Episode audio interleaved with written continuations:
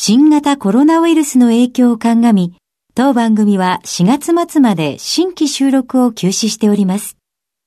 この時間は2019年7月3日に放送した番組をオンエアします。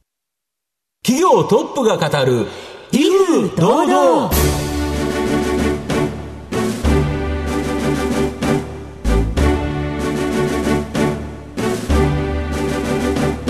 毎度相場の福の神こと藤本信之です。アシスタントの飯村美希です。さてこの番組は巷で話題の気になる企業トップをお招きして番組の指揮者的役割である財産ネット企業調査部長藤本信之さんが独特のタクトさばきでゲストの人となりを楽しく美しく奏でて紹介していくというちょっと変わった雰囲気でお送りする予定の企業情報番組です。さあどんな感じになりますか藤本さん？予定ですからね。分かんないですよね初めての番組ってなかなか。まあとりあえずやってみましょう。では早速行かせていただきたいと思います。今回、えー、素敵なゲストをお招きしております、えー、最後までどうぞお楽しみください。この番組は情報システムの課題をサブスクリプションサービスで解決するパシフィックネットの提供財産ネットの制作協力でお送りしますトップが語る威風堂々。それでは本日のゲストをご紹介します。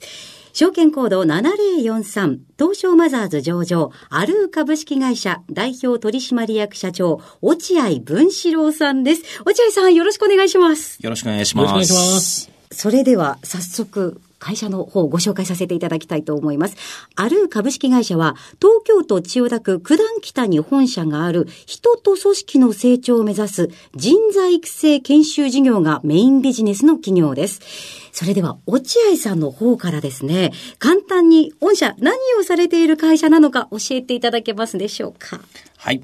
ある株式会社は、えー、人の可能性を切り開くということをあの企業理念としまして、はい法人向けの人材育成を提供しております。うん、で、主に大企業ですね。従業員1000人以上のような大企業をお客様といたしまして、まあ、例えば新人研修ですとか、うん、あるいは管理職で研修ですとか、まあ、そういったものを請け負って、えー、我々の方で講師ですとか、プログラムを提供させていただく。そんなビジネスをしております。なるほど。さあ、ではですね、企業のお話の方はですね、後ほど、じっくりお伺いするといたしまして、まずは、落合さんの自己紹介を兼ねまして、一問一答にお付き合いしていただきたいなと思います。はい。それでは落合さん、質問の方行かせていただきます。生年月日はおいくつですか？昭和52年3月22日生まれ42歳です。はい。出身地、出身校は？はい、大阪生まれの東京育ち。えー、出身校は高校が武蔵高校、えー、大学、東京大学出身でございます。はい。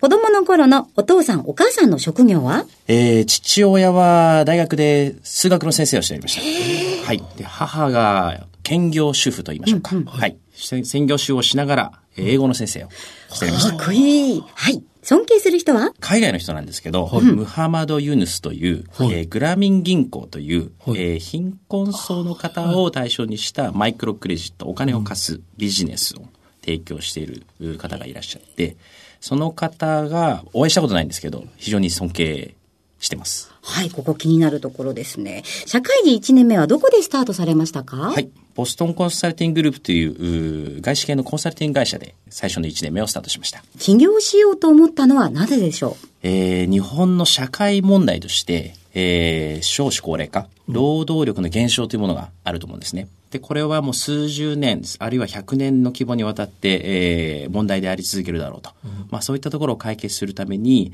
まあ人の生産性向上のための教育。これをやりたいなというふうに思いました。はい。朝出かけるまでのルーティンワークはありますか？子供たちの勉強をちょっとだけ見るっていうのがルーチンワークになります。え、朝ですか？朝ですね。ええー、一番のリラックスタイムを教えてください。リラックスタイムは家に帰った時に一番下の娘からお帰りと言われる瞬間でしょうか？ああ、素敵ですね。それでは最後の質問です。私、飯村美希を一言で表現してください。えー、自由人な印象を受けました。まだあって10分くらいなの まあ自由人、もうバッチシ。やはりもう人を見る目はすごいですね。はい。ということでございました。ご質問お答えいただきましてありがとうございます。はいさて、振り返っていきましょうか。気になる質問、どちらでした？尊敬する人が、うん、まあ意外なっていうか、うん、まあ、お名前はパッとわからなかったですけど、はい、あの、言われて、あ、あの人かなというのがなんとなく分かったっていう感じなんですけど、やはりそこにっていう形ですか？そうですね。うん、あの、やっぱりその社会問題みたいなところをビジネスで解決してるっていうのは非常に素晴らしいなとあそうですいうのがありまして。単純に理念だけとか、はい、まあ宗教的なところではなくて、うん、きちんとビジネスとして成り立たして、しかも向こうの人が幸せになる。はい、ウィンウィンですもんね。はい、そうなんです。まあそういったものを作り上げるっていうのはすごいなというふうに思います。逆に言うとビジネスの力ってすごいですよね。はい、お金が絡んだ方がいいんですよね。継続性があるし。そう、うん、おっしゃる通り、継続性っていうことで言うと、うん、やはり自己犠牲でずっとやってると、やっぱりり難しいところがあるけど、はい、きちっとそこに収益とか上がっていくと、うん、ずっと継続できるそうですね。いいですよね。はい、仕組みになっていくっていうことですかね。おっしゃる通りですね。なるほど。はい。さて、落合さんの人となり、皆さんにはどのような感じでね、えー、伝わりましたでしょうか？まあ、えー、それはだけど、お父さん大学の先生で、うん、お母さん英語の先生で、うん、で、武蔵東大だと、うん、頭が良さそうとしか思えないっていう、まあ、それしかないですよね。しかも人材のね、こういうなんの研修とかやられてて。ボストンコンサルティング入るの、東大からでも難しいですからね。すごいですよね。私が一発で自由人って言われただけのことはありました、やっぱり、ね。そうですね。もうすごい。感激しました。えー、さてさて、このような形でですね、後半では、えー、落合さんが率いる企業についてじっくりとお伺いしたいと思います。企業トップが語る、威風堂々。さあ、後半も藤本さんのタクトがどう冴え渡るのか、ゲストの落合さんとの共演をお楽しみください。まあ、御社はですね、社会人向けの研修事業、これがメインビジネスだと思うんですが、数多くの競合企業あると思うんですけど、特に大企業向けの新人若手研修に強みがあるということなんですが、これどういうことですか？そうですね。あの、大企業の新人若手では、まあ、かなり、うん、まあ、当社としてはもうナンバーワンだというふうに自負しておるんですが、うん、大企業がこの新人研修に求めるものっていうのは大きく二つあります。はい、一つはですね、はい、カスタマイズ。はい、自社に合わせてほしいという要望がありますね。そうですよね。で、もう一つが、うん、大企業の新人の方でいきますと、例えば対象が200人とか、うん、場合によっては500人とか、かなり大人数になる。そうですよね。なので、そのトレーニングは、多分10クラス同時開催とか、はい、そういった形になるんですね。そうそうですよね。同じ時期にみんな研修してますもんね。そうなんです。うん、じゃあそのクラスの間で差が出てしまうとダメだよねと。まあ難しいですよね。はい。なのでその質の均質性っていうんですかね。はい。一定の質でちゃんと研修をやってほしいと、うん、カスタマイズしてほしいんだけど、その質を保ってほしいと。この二つが基本的なニーズになるんですが、うん、我々はそこに対して教材をかなりカスタマイズをして、うん、一社一社ですね、一日の研修でいきますと100ページ、場合によって150ページぐらい教材を作り込んで、はい、えー、やりますので、うん、まあ、カスタマイズもできるし、うん、かつ教材を作り込んでいるので、うん、えー、例えば10人の講師が並んでも、その教材に沿ってやれば、しっかりとしたクオリティが担保されると。まあ、そういったところが我々の強みになっています。なるほど。あと、御社の場合、お客様が大企業ということは、はい、当然これスパッと決まらないじゃないですか、採用って。はい、やはり競合もいっぱいあって、はい、相見積もりとかなんだかんだうるさいこと言われて、うん、ただし、一旦採用になるとですね、非常に継続率が高いということなんですけど、これどういうことですか？そうですね。あの、一旦導入していただくかなり長くお任せいただく場合が多いです。うん、で、それはなぜかと言いますと、まあ、一つはそのカスタマイズをしてかなり合わせて、はい。はい、満足度高く、はい、やらさせていただいているのが一つ。うん、もう一つはいわゆる研修をやった時に、その研修をやっただけじゃなくて、その後、例えばその受講生がどう変わったかっていう行動に関するデータを取ったりとか、あるいはテストをやって、そのテストの理解度データを取ったり、まあ、そういったデータをたくさん取ります。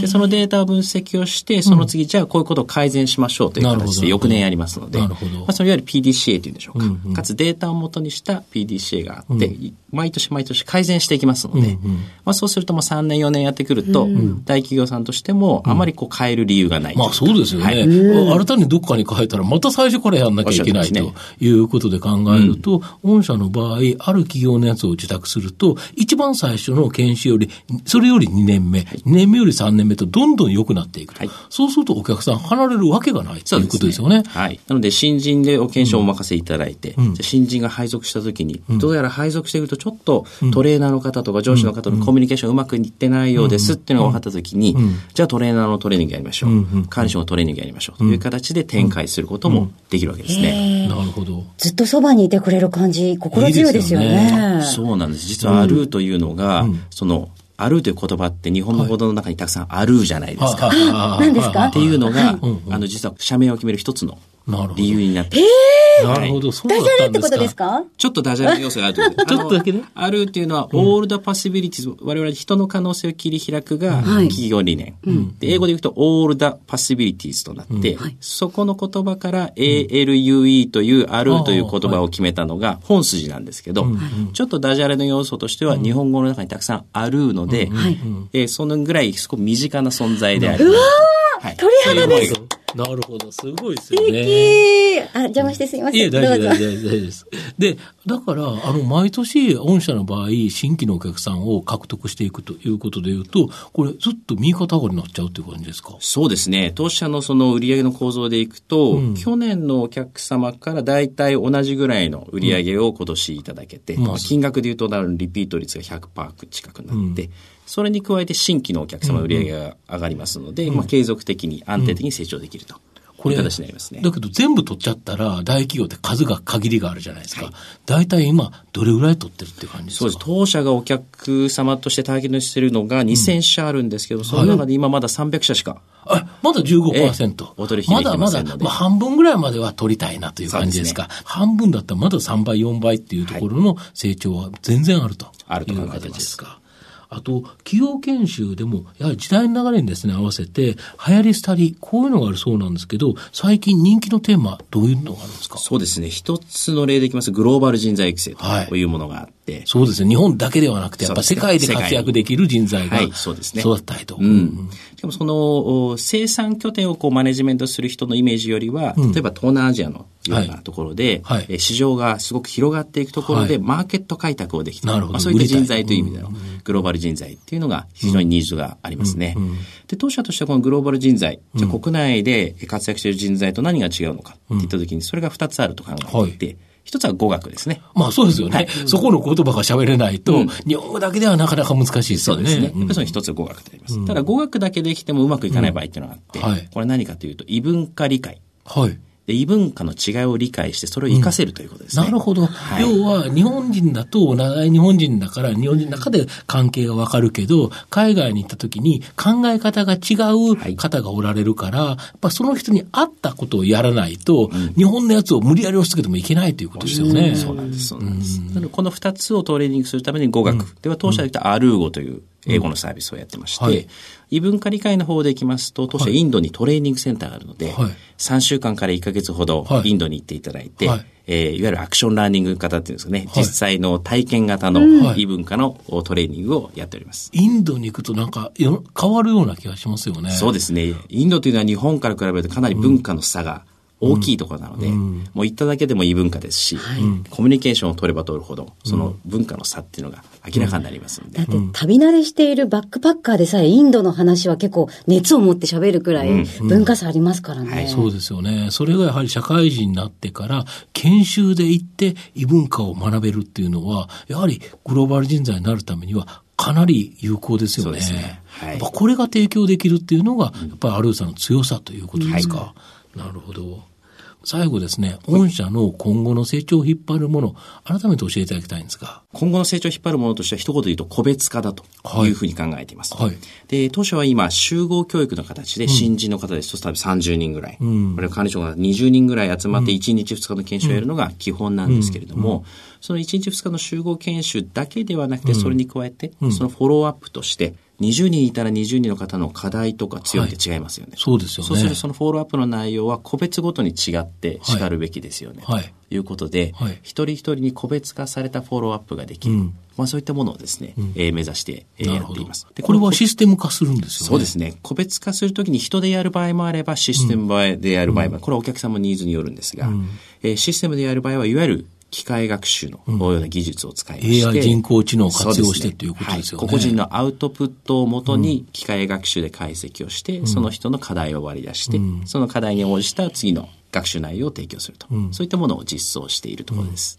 これをやるとまた差別化できますよね。そうですね。やっぱり最近の方、新人の方もやっぱり働く動機づけとか、まあその考え方で非常に変わってきてますんで、やっぱりそういったところにしっかり合わせたトレーニングをやったりですとか、やっぱりそれが結構変わってきているぞというのをトレーナーの方や女子の方にちゃんと伝えるっていうのも非常に大事なことだと思いますね。なるほど。そうするとやっぱり会社にそう入っていけて、きちっと社会人としてうまくいくと。はいそうですよね。今、一人取るのが大変だから、うん、やはりその人をきっちり育て上げるっていうのが、企業にとって求められてるっていうことでいうと、はい、まあ、アルーさんの活躍の場がどんどん広がるっていうことですよね。うんはい。えさて番組も終盤に差し掛かってまいりましたが、最後にですね、うん、毎回この番組ではいらしたゲストにお伺いしていきたいのですが、藤本さん。はい。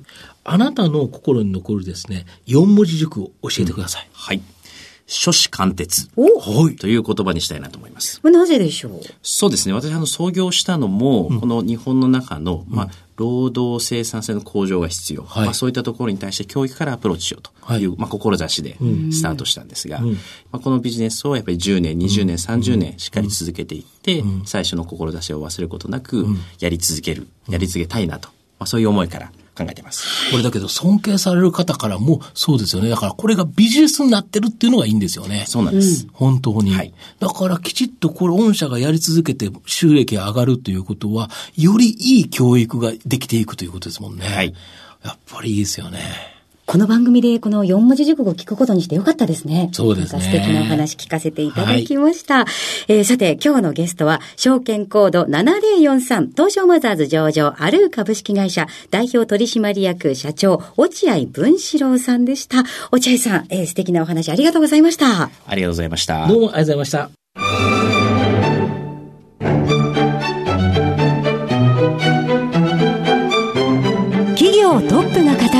威風堂々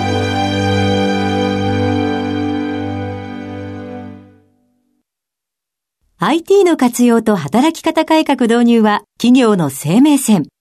東証2部証券コード3021パシフィックネットはノート PC、SIM の調達からコミュニケーションツールの設定まで企業のテレワーク導入をサブスクリプション型サービスでサポートする信頼のパートナーです。取引実績1万社を超える IT サービス企業。東証2部証券コード3021パシフィックネットにご注目ください。お送りしてきました。企業トップが語る威風堂々。お別れの時間が近づいてまいりました。落合さんの選んだ4文字熟語は書士貫徹でしたね。いかがでした？そうですね。飯村さん書士何ですか？書士私この番組本当個人的になんですけど、うん、いろんな企業のトップに話を聞いて、うん、あの日々のルーティンとか、うん、どういうふうに生活しているかっていうのを吸収して、一歩でも大人になろうっていうのが私の個人的なテーマですなるほど、はい、僕の趣旨は何ですかね。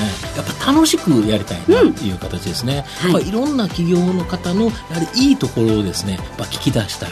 当然その企業を作ってるのは人という形で、経営者という形なんでやっぱ経営者の人となりがやっぱちょっとでも分かっていただけるような、はい、でその経営者が率いている会社だからこそ面白いんだいいんだっていうのをですね知っていただきたいなっていうのが趣旨で頑張っていこうというふうに思います。はいその様子を皆さんに楽しく聞いていただけたらなと思います。それではここまでのお相手は財産ネット企業調査部長の藤本信之と飯村美希でお送りしました。